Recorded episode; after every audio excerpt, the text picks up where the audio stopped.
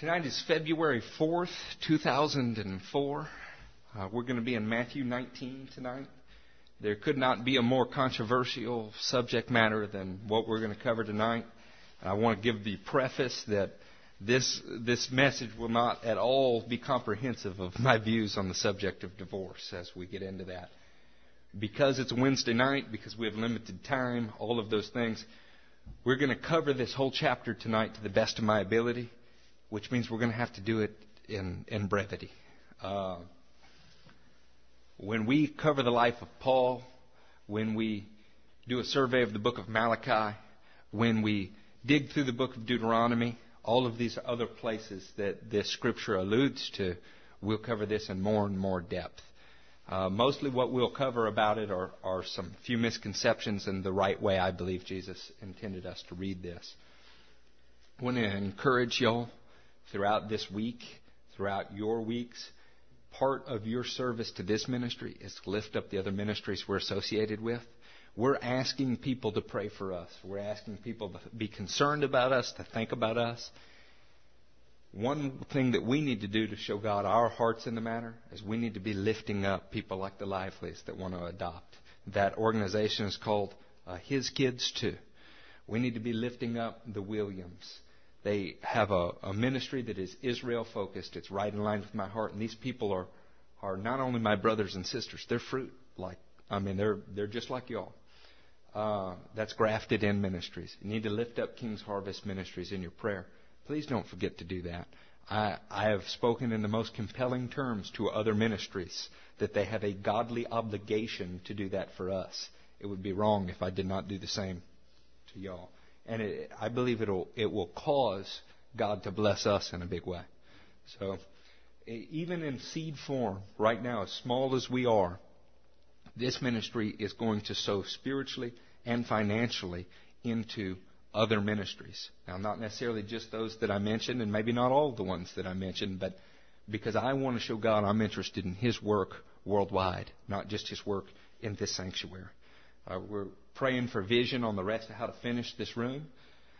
On that wall, I think I'm going to put a world map with some world theme about the gospel being for all nations. Back here, where we have this timeline through history, it'll be his story in history. On this wall, a map of Israel in the Middle East and some theme of God's emphasis on his nation. The idea being that we want to create a culture and an environment where people are aware of the gospel of the nations and the gospel that was given to Israel and the story of Jesus throughout history. That's important to me. It always will be. And if you're around me, it can't help but get on you. We're going to be in Matthew 19 now. When you go to coffee houses, when you go see other places in your workplaces around, be looking for people that God has shown you or that have a special spark in their eye, people that God might want to use you to touch.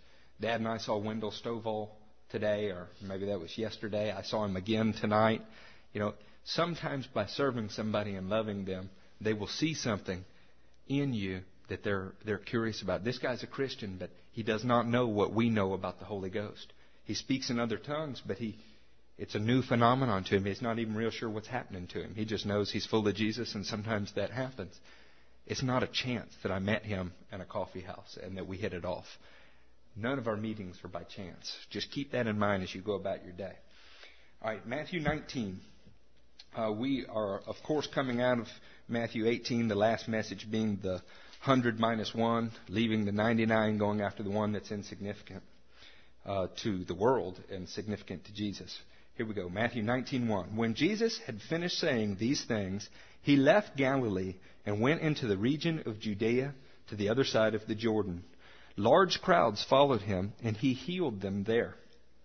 Some Pharisees came to him to test him.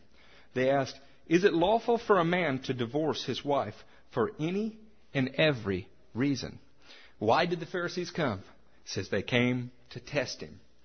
You know, there are times somebody will ask a question, and they ask a question because they have a deep rooted concern. They really want to know the truth, and they're perplexed. This is not one of those times. They came to test him. In other words, they don't really care what the truth is. They're hoping to trap him in something that is difficult. What's difficult about the question of divorce? Well, one is it's rampant in today's society and it was rampant in theirs. This was never God's plan, and yet it was a reality. The way that Jesus answered this might determine how the crowds thought of him. The same way that today, when you make bold statements about divorce one way or the other, it's a divisive issue. It's kind of like a, a litmus test. In our political environment, like right now we've got the primaries going on, they know the question of abortion, question of uh, gun control, all those things are divisive issues that candidates have to take their stand on. Well, they're trying to back Jesus into a corner. And they didn't come and say how they thought it, thought of it. They came and asked him, and they did it for the purpose of testing him. And listen, they said for any and every reason. In other words, they're saying, "Hey, can we can we divorce for any reason we want to?"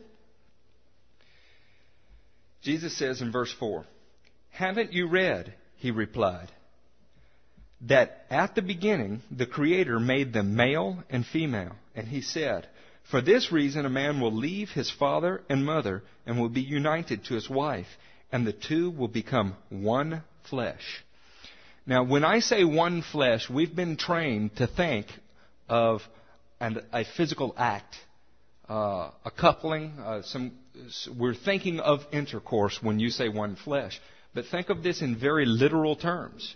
In God's eyes, when two people married, it is as if they were literally one flesh. That's important, I'll tell you why. So they are no longer two, but one. They're inseparable. They are one, and no different than one human being. God sees them as one new legal entity under heaven. Therefore, what God has joined together, let not, let man not separate. This is important because when we get into the idea of adultery and we start talking about indecent things, which we're going to talk about today, what that is, literally, we, when we think of adultery, we think of specific acts. It, it's not that. It's not just that. It, it has to do with acts that tear people apart.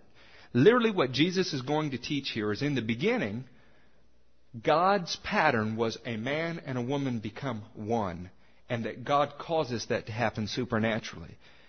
Don't let anything happen then that causes that couple to be divided or torn into two. I mean, that's what he's teaching. That's the pattern. Of course, the Pharisees say in verse 7, Why then, they ask, did Moses command that a man give his wife a certificate of divorce and send her away?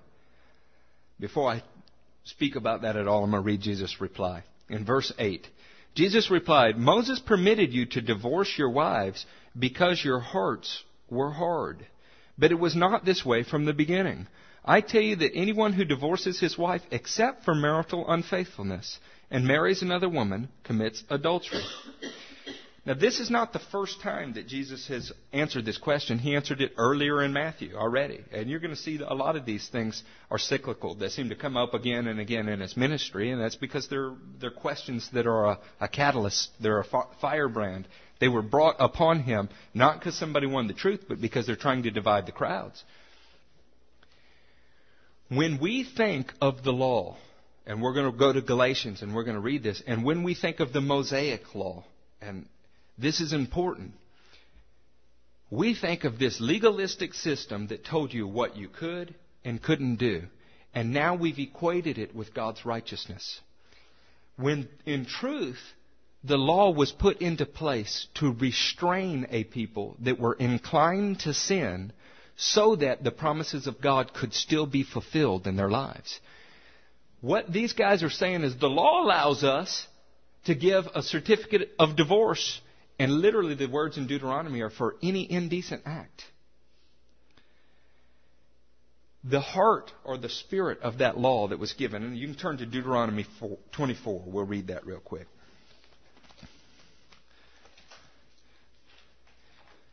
You ever heard it said that the letter kills, but the spirit brings to life?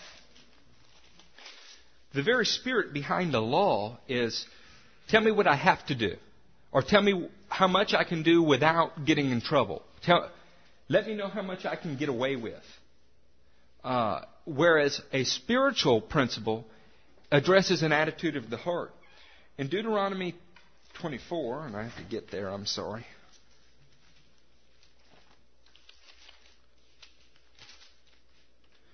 says, If a man marries a woman who becomes displeasing to him because he finds something indecent about her, and he writes her a certificate of divorce, gives it to her, and sends her from his house, and it goes on to describe a scenario where this happens to her again. He says, Hey, you can't go back and marry this woman. In other words, once you've given her a certificate of divorce, you let the whole world know you two are now separated because of something indecent. If she marries again, and it happens to her again, or if the guy dies, you cannot go back and remarry this woman. Once you've been torn apart, it cannot be joined together again, is what he's saying. Certificate of divorce only appears a couple times. Another one's Isaiah 50. You can turn back to Matthew 19. I'll tell you about this. Literally, what is going on is the Pharisees are saying, hey, the law allows us to just write a certificate of divorce. They said, for any and every reason. That's not what the Word says. The Word said for an indecent act. That's a generalization, but literally, what God is speaking of, and it becomes clear if you survey everything that has to do with divorce, is something that breaks the marriage covenant. Some, some awful, indecent thing that causes a tearing between two people. And there's a reason for that. I said Matthew 19, but go to Malachi. It's just, just by Matthew. Uh, guys, none of this is scripted out tonight. You know, it's been a long week, and I have some things to share with you off my heart, but if we bounce around some in the scripture, take notes and do your best to make sense of it. This is uh, Malachi 2, verse 10. Have we not all one Father? Did not one God create us? Why do we profane the covenant of our fathers by breaking faith with one another? Judah has breaking, broken faith. A detestable thing has been committed in Israel and in Jerusalem. Judah has desecrated the sanctuary the Lord loves by marrying the daughter of a foreign god. As for the man who does this, whoever he may be, may the Lord cut him off from the tents of Jacob. That's speaking of idolatry, but we're going to get into marriage. Even though he brings offerings to the Lord Almighty. Another thing you do, you flood the Lord's altar with tears. You weep and wail because he has, he no longer pays attention to your offerings or accepts them with pleasure from your hands. You ask why? It is because the Lord is acting as a witness between you and the wife of your youth, because you have broken faith with her, though she is your partner, the wife of your marriage covenant. God intended when a man and woman get married that a partnership be formed for one purpose, and here it comes. Has not the Lord made them one in flesh and in spirit? They are His. And why one? Why this partnership? Why this marriage covenant? Because He was seeking godly offspring. So guard yourselves in spirit and do not break faith with the wife of your youth. I hate divorce, says the Lord God of Israel, and I hate a man covering himself with violence as well as his garment, says the Lord Almighty. So guard yourself in your spirit and do not break faith the pattern and where Jesus starts when he answers this question is, guys, remember, take it back to the creation. God made one man and raised up a helper from his own body for him so that they would be one flesh because the man's purpose was to go forth, have dominion over the earth, and multiply. The purpose for a godly marriage is so that you can bring forth godly offspring. Now, in the course of human history, things can happen that are as the result of people's hard hearts. Indecent acts can occur between two people that are supposed to be partners that prevent them from being able to raise godly children. In that case, it was a concession, not God's will, but a concession for Israel so that their guilt would not be so great that they could not bring forth a Messiah.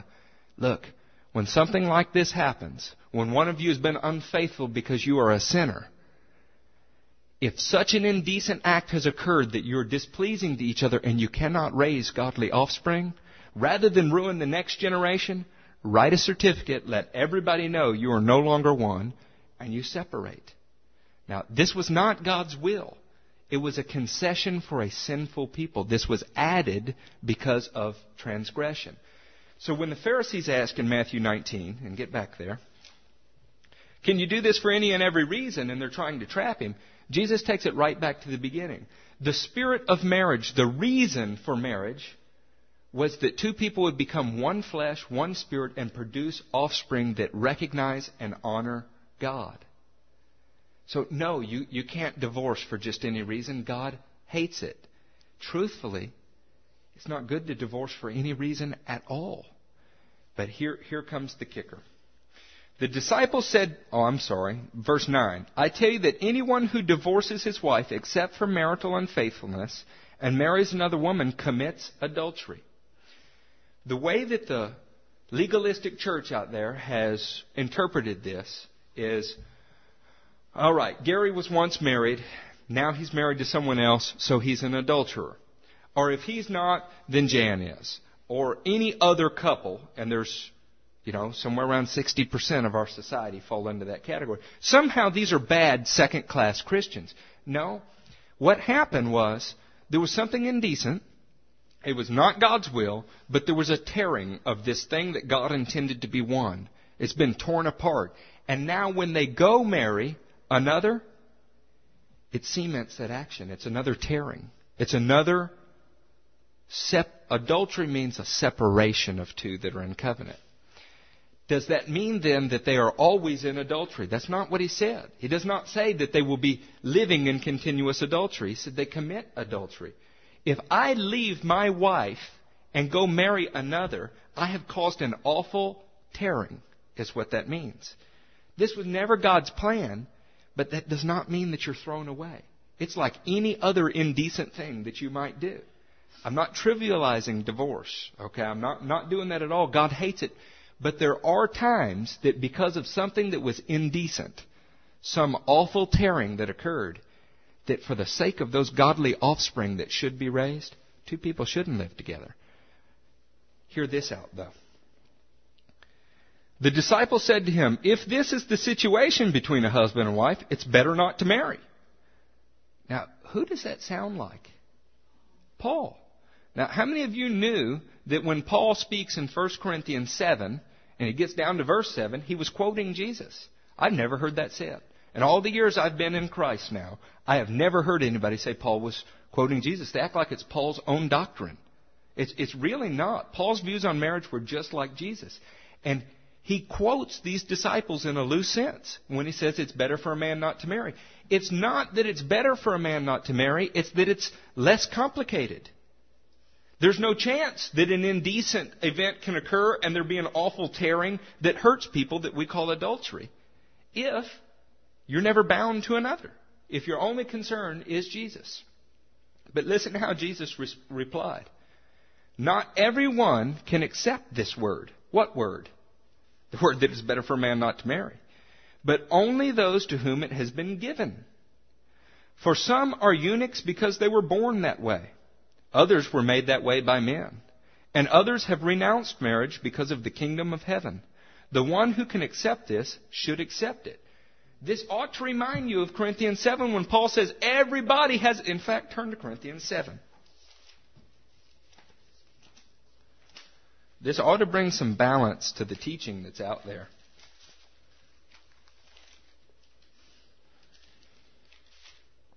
Corinthians 7. Now, for the matters I wrote to you about, it is good for a man not to marry. Now, you don't have a footnote there. You don't have a cross reference in your Bible, unless it's a better Bible than mine, that quotes that as something that the disciples said to Jesus, but it is. He didn't invent that. He wasn't making it up, and it was not just because of the times he lived in, which is what is usually taught. But since there is so much immorality, each man should have his own wife, and each her own husband. The husband should fulfill his marital duty to his wife, and likewise the wife to her husband. The wife's body does not belong to her alone, but also to her husband. In the same way, the husband's body does not belong to him alone, but also to his wife. Do not deprive each other except by mutual consent for a time, so that you may devote yourselves to prayer. Then come together again so that Satan will not tempt you because of your lack of self control. I say this as a concession, not as a command. Here you go, verse 7. I wish that all men were as I am. How was Paul? Well, history tells us, and the rest of the scripture tells us, that in a spiritual sense, he was a eunuch. But each man has his own gift from God.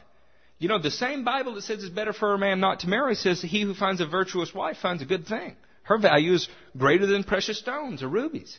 So what is the, how do you interpret Scripture in light of Scripture? We know that God wants godly offspring. We know that the very first man was instructed to marry, that this was an ongoing command. So how is it we can say it's better for a man not to marry? The idea is that there is a benefit to both.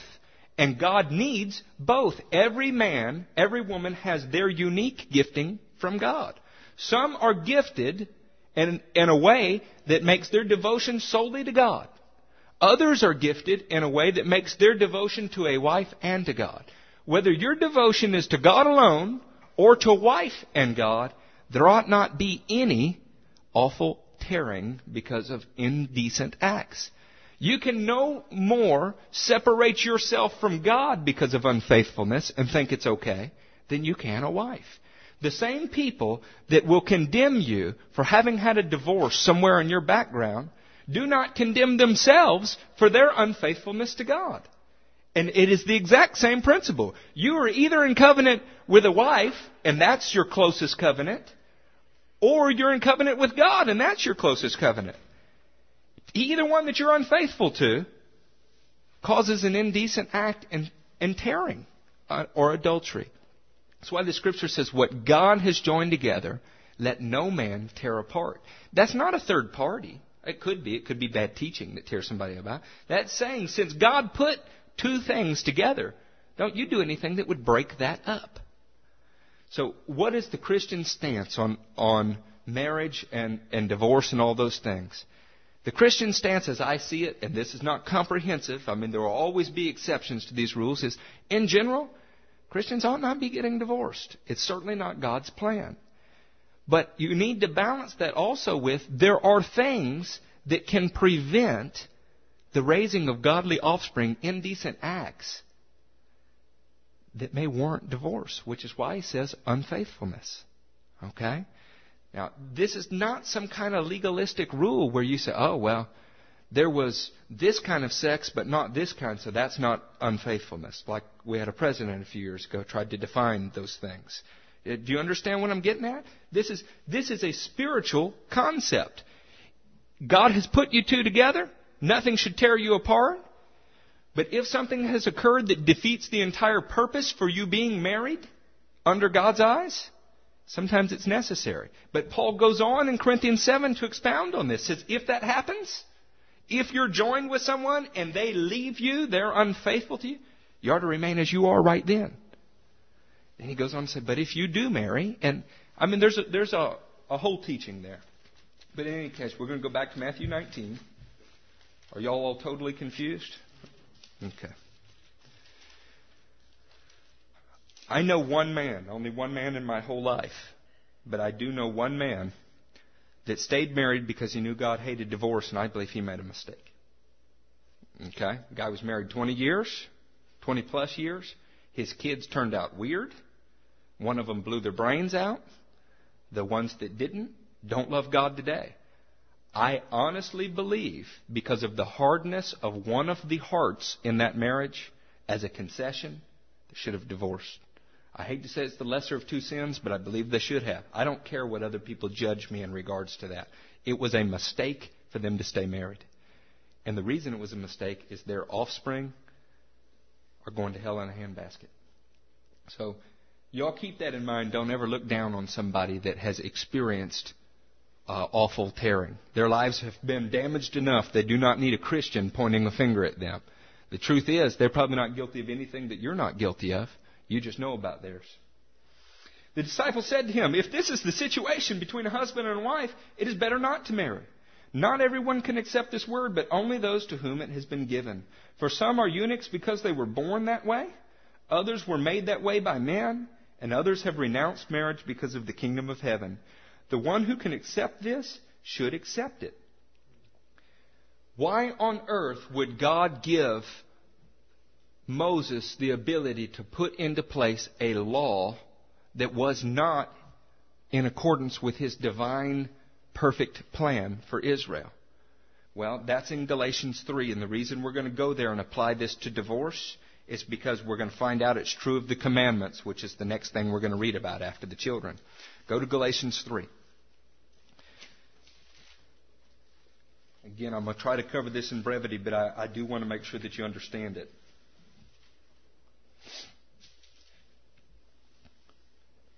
Verse 19 of Galatians 3. What then was the purpose of the law? And in this law, we can include Deuteronomy 24, okay, that said you can give somebody a certificate of divorce for an indecent act. It was added because of transgressions until the seed to whom the promise referred had come. That seed is Jesus. The law was put into effect through angels by a mediator. A mediator, however, does not represent just one party, but God is one. Is the law therefore opposed to the promises of God? Absolutely not. For if a law had been given that could impart life, then righteousness certainly would have come by the law.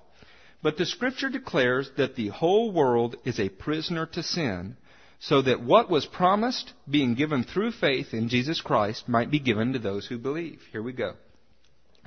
Before this faith came, before Jesus appeared, before we had the opportunity to have this faith birthed in us, we were held prisoners by the law.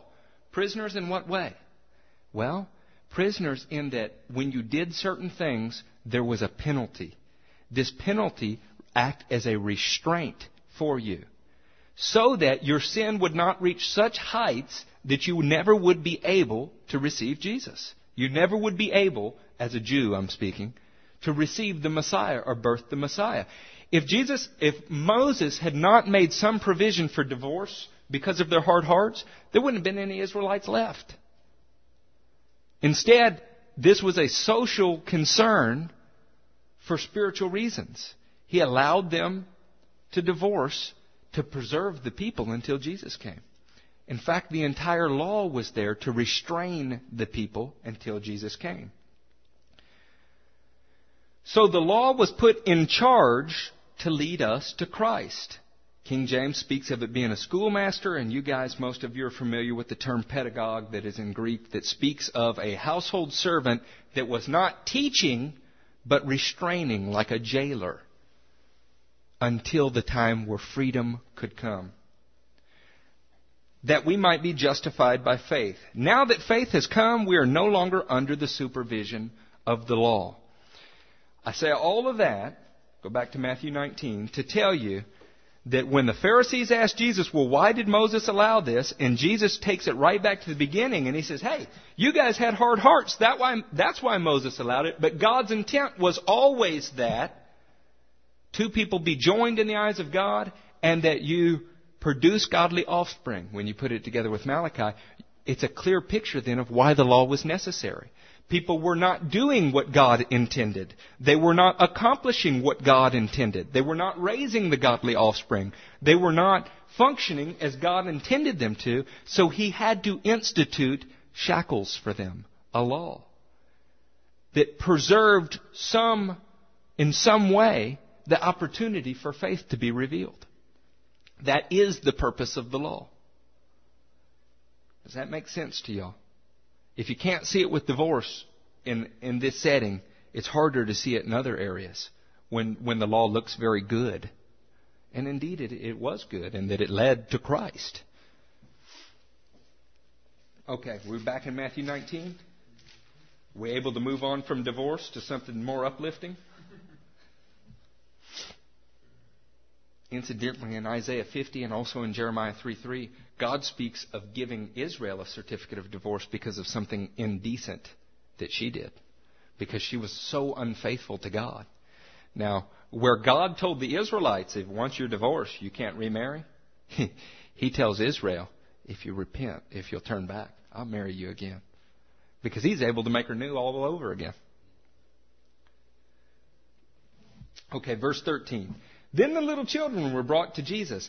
I want you to also just pick up on this, okay? And guys, I'd have to teach this differently if there were a bunch of people here, but there's not. And I think, I think we can do this in this setting. You remember what I kept emphasizing about divorce and children and the purpose of marriage? It's no mistake that the children follow right after this teaching. See, the emphasis of this whole setting about divorce and how you can treat your wife and how a wife treats. And incidentally, if you read this in all the Gospels, it's very clear. It's not just a husband that commits adultery if he remarries, it's the wife. And the idea is if either one of you leave the other one and go get married, you've caused an awful tearing. You've hurt somebody. So don't do that. Okay? The children follow after this because the emphasis is on the reason for marriage. And it's that way in all the Gospels. Y'all following me? I see everybody nodding their head yes. Then the little children were brought to Jesus for him to place his hands on them and pray for them. But the disciples rebuked those who brought them. I love the disciples, and all I can say is it's very clear to me when we read these chapters one right after another, and Jesus has just, we've just finished the transfiguration and all the talk about children and all of those things. Evidently, more times passed and there have been other events to confuse them. Because how they could rebuke these kids after Jesus has just taught after the transfiguration about how to receive kids and used a kid as an example is just beyond me. But I'm also reminded of how quickly I forget the lessons Jesus teaches me at times. So they wanted to rebuke him. Jesus said, Let the little children come to me and do nothing to hinder them, for the kingdom of heaven belongs to such as these. When he had placed his hands on them, he went on from there. If you ever thought laying on of hands was just a charismatic thing, it was just, oh well, that's that's the uh, only for that apostolic age, you know, the, the laying on. Jesus laid his hands on. In another gospel, it says he picked them up, took them into his arms, this, I think, Mark 10. He laid his hands on them and blessed them.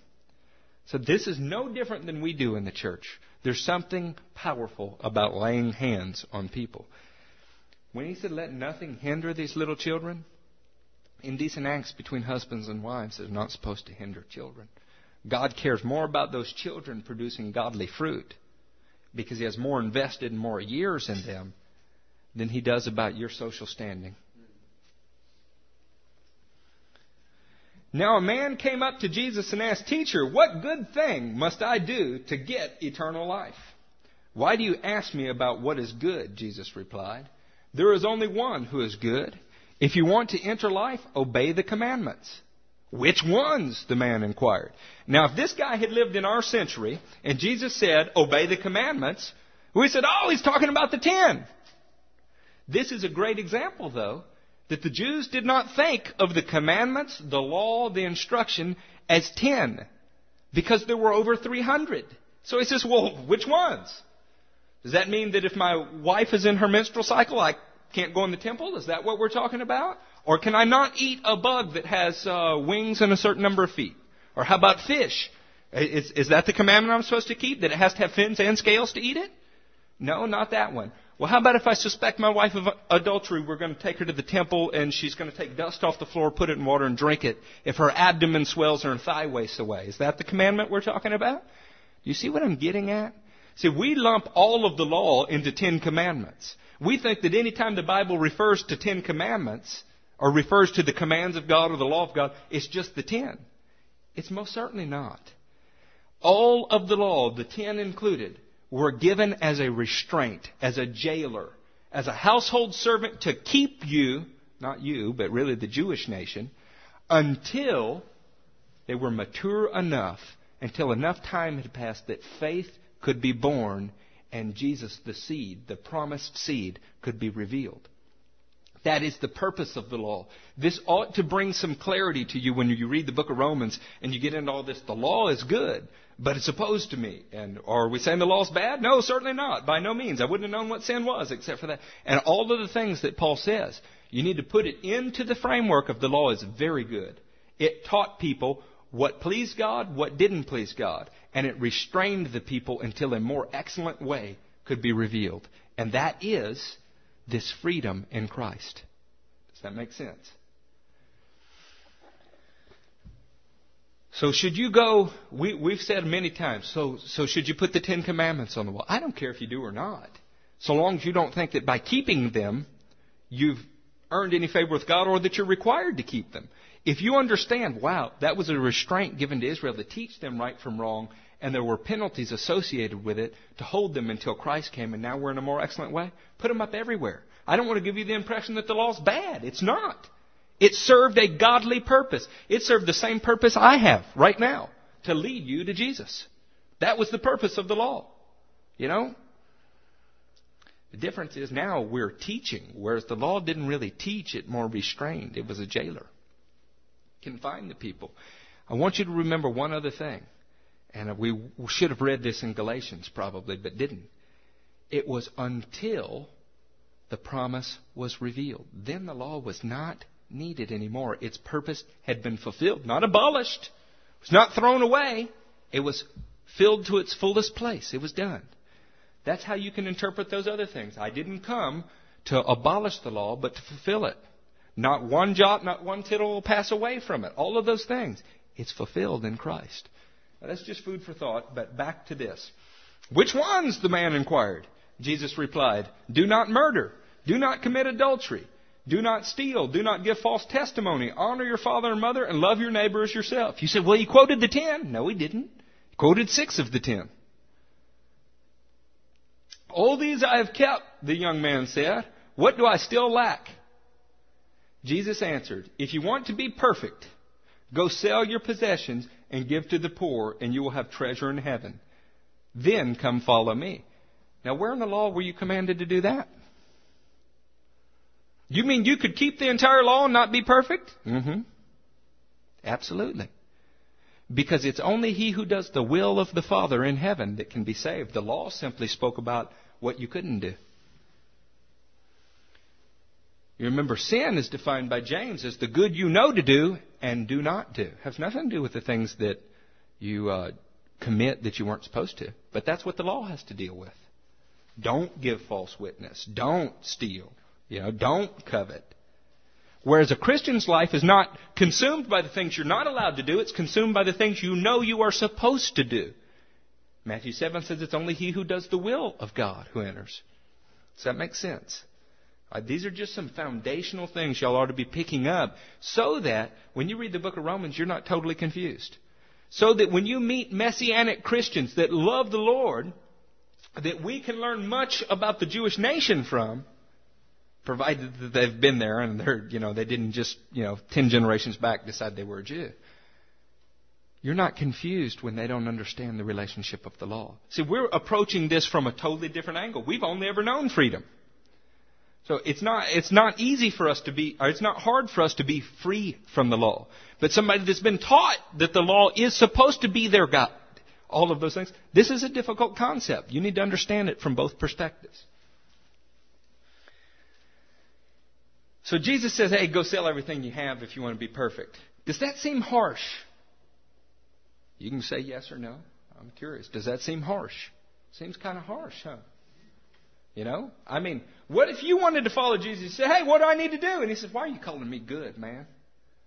He says, only the Father's good. That's what Jesus told him in another gospel. And he says, well, all right, well, what do I have to do to be saved? And he says, you've heard. Follow the commands. Well, well, which ones? And then he quotes six of them, and you can see he's kind of turning his back at this point. And he says, well, I've done all that. What else? He says, go sell everything you have. Give it to the poor if you want to be perfect.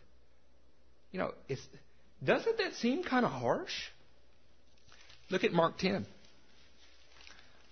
It's not harsh.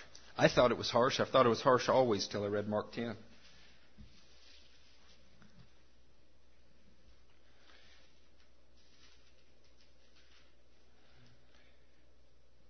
Uh, verse 20. Teacher, he declared, all these things I have kept since I was a boy. I kept all the law. I kept it since I was a boy.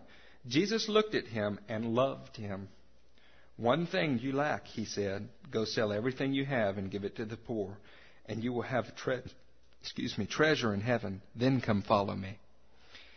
You can keep the requirements of the written code. Not really. You're, I mean, you break one, you've broken them all, and you know it was given because they were lawbreakers. But you can try to do that. And you still can't obtain the righteous life that God desires because the thing that God desires is for you to discern His will and do it. The law requires you to not do things. And if you do, that there's penalties. Where the Spirit compels you to do things. Most of you know this is what I teach about the difference between a sheep and a goat. Jesus was loving him. He was showing him a more excellent way.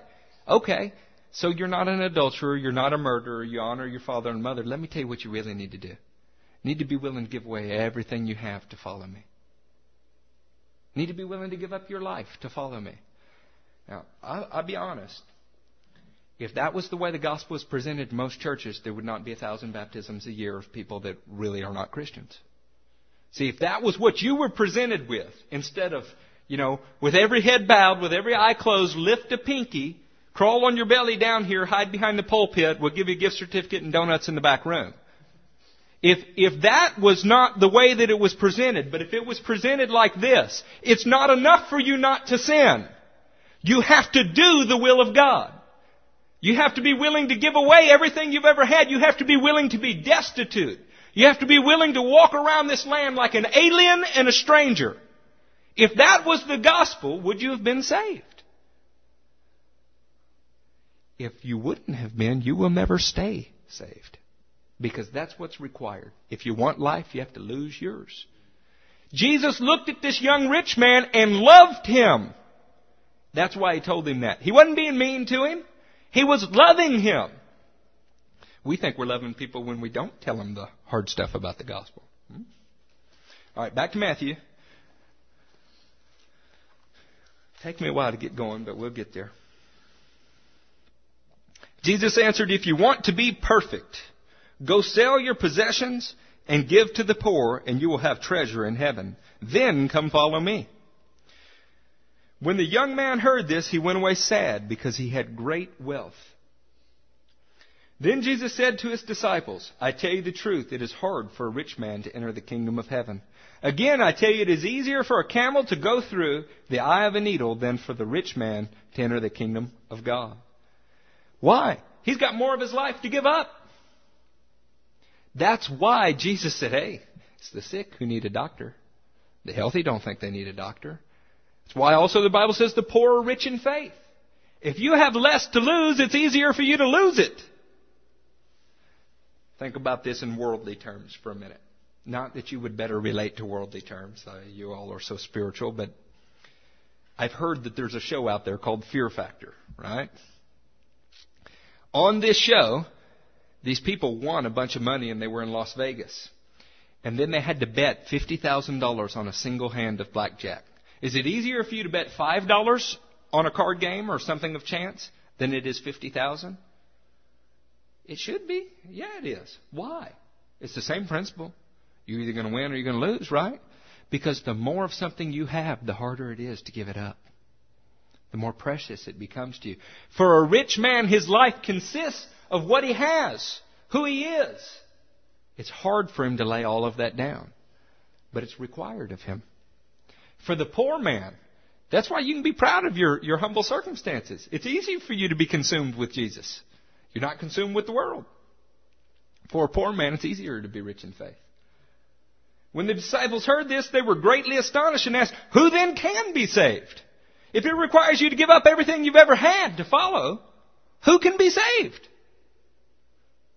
Jesus looked at them and said, With man this is impossible, but with God all things are possible. Salvation will never come without the Spirit of the Father, as John 6:44 says, drawing you. It takes God to come into you to cause you to do the will of the Father. No moral man, no Mahatma Gandhi, no Siddhartha, no Buddhist anywhere, no Mormon, no Jehovah's Witness will ever accomplish the will of God. They may do good things, but it takes the Spirit of God in you to give up your whole life for God's kingdom.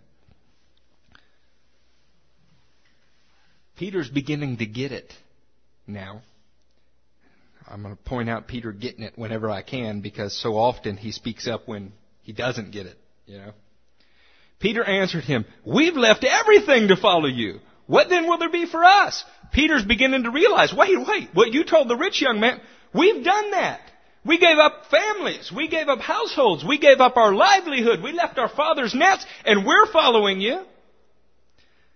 Every Christian has to do that. These were not a special select few, they were just the first.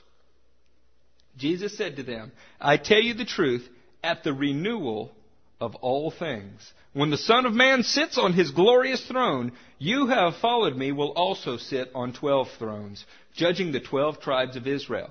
At the renewal of all things. Guys, you give away everything you have now. Guys, you be willing to lose your life now. And there is a day when all things will be renewed or restored or saved. So when you've lost, you've experienced loss in this life because you value the kingdom that is coming. You'll be rewarded in that.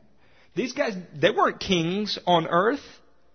You know, they didn't give up kingdoms to follow Jesus. They gave up fishermen's nets and humble circumstances. But they're rewarded in a disproportionate fashion because God blesses more than you could ask for or imagine. This is why if you give somebody in Jesus' name a cold drink of water, you're rewarded many times over. See, right now it may seem disproportionate. You have to give up your whole life just to follow Jesus. But in the life to come, it's also disproportionate. You sowed only a little. You only gave up a house in Denham Springs. Or you only gave up your dreams to be a coach. But what you get is a kingdom that you rule. Because when you've been faithful over a small thing, He will add more to you. That's a, a biblical principle. At the renewal of all things. Turn to Job 14:14. We're almost done here.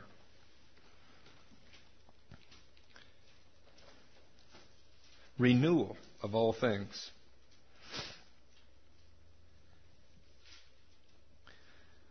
Job 14:7. At least there is hope for a tree if it is cut down, it will sprout again, and its new shoots will not fail. The Bible teaches you that nature itself pours forth speech day and night that is understood by all men.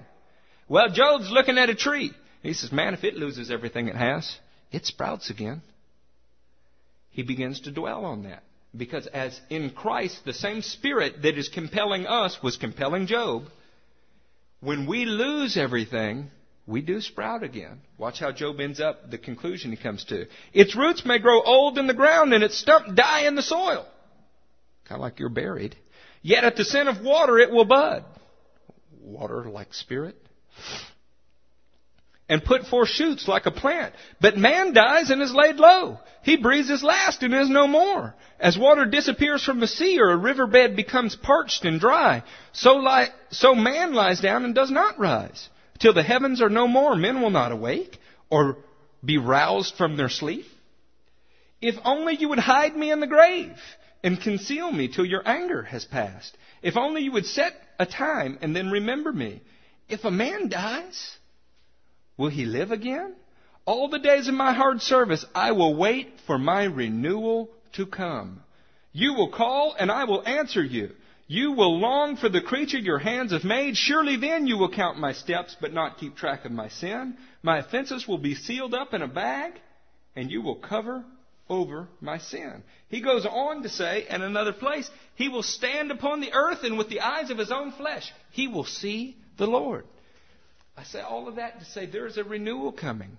And if you are willing, as the rich young ruler was not, to throw away everything to follow Him, there's a day coming when even your body will be renewed.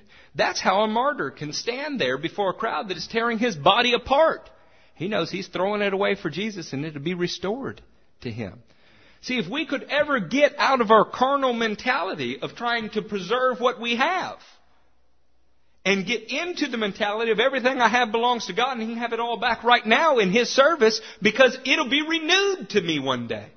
When you try to hang on to what you have, when you try to protect and, and you're unwilling to do the things that you know to do because you've made something comfortable for yourself, you're showing utter contempt for the very purpose you were saved, which was to lose your life in Him, that He might renew His life to you. At least that's what I got out of it.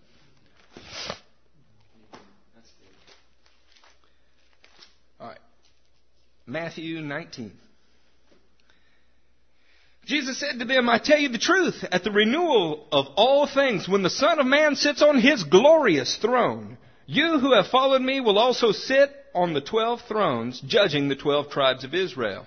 And everyone who has left houses, get this, listen to what these guys were doing. Left houses, or brothers, or sisters, or father, or mother, or children. You mean God would have you leave your children to follow Him? Oh, absolutely. And if you won't, you're not worthy of the kingdom of God. Or fields for my sake will receive a hundred times as much and will inherit eternal life. Whatever you give up in this life to follow Jesus, you will get back a hundred times as much and eternal life. Now there's a whole group of people out there teaching that you get back a hundred times in this life. Well, no doubt. Seek first the kingdom of God will bless you. But it's not this life we're to be focused with. We're to pass through this land like uh, aliens and strangers. We're seeking a city whose foundation and architect is God. And it's coming this way. It's one thing to say you believe it, it's another to act like it. See, you can say you believe it, but when it comes down to you being without anything, because you're believing that it's the will of God and that He will restore it to you, do you shrink or do you advance? But many who are first will be last, and many who are last will be first. Get that. You want to be first in the kingdom of God, you need to be last on this earth. You want to be first in the kingdom of God, you have to be last in the kingdom of the world. You want to be first in the kingdom of the world? You want people to think well of you? You, you want to advance by this world standards? You're assuring yourself a last place finish in the kingdom of God. See, we need to get our priorities right. We need to be willing to forgive each other. We need to be willing not to let things separate us that will hurt our children. We need to be willing to esteem the, the children higher than ourselves. Love them, nurture them so that they will receive all that God has for them. We need to be willing to lose everything that we have in this world so that we can do something for Jesus and then we will be rewarded for it. If that's not the attitude, if you can't leave mothers, brothers, sisters, fathers, and children for Jesus, you're moving yourself right on down that kingdom list to, towards the last place. Anything that you place as a priority above God, you're in danger of God removing it or removing you. If He removes it, it'll be because He loves you and He wants to be first in your life. If He removes you, it's because you refuse to put Him first in your life. So you eliminate yourself from the kingdom. Is that a hard word? Well, yeah, sure it is. Jesus said only a few can receive it. In fact, you know, some people, it is their gift from God. Does that mean that it is easy for them to be, to live a, a celibate life? No. Not any easier for them than anybody else, but it is their gift from God to do so. Well, if it's their gift from God, they must not burn with passion. Are you kidding me? Anybody that was ever walked this earth that is a normal physiological person has certain desires, but it's their gift from God to do so. Those of us that are married, I'm just reflecting on the chapter as we close. Those of us that are married, we have a whole different burden to carry. May not be that you fight against desires, but now you have to figure out how to please a spouse and Jesus. You have to figure out how not to be separated because God's put you together. But it is your burden to carry. Those of you that were made a certain way by men, Jesus accounts for that too. And it, you should consider it a gift from God. You know, does not matter where you are in life, you need to consider your life gone and you receiving His life. That's a kingdom principle that'll weave all the way through this Bible. We're going to pick up in Matthew 20 with the parable of the workers in the vineyard on Wednesday.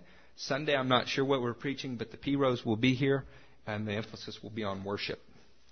So I love y'all. I hope you gleaned something from this. Hope it wasn't too late, too hard, and you weren't too tired. Uh, pray for us through the week. Pray for the people that are being joined to this ministry, and pray for those other ministries I told you about. And y'all stand up and we'll pray now.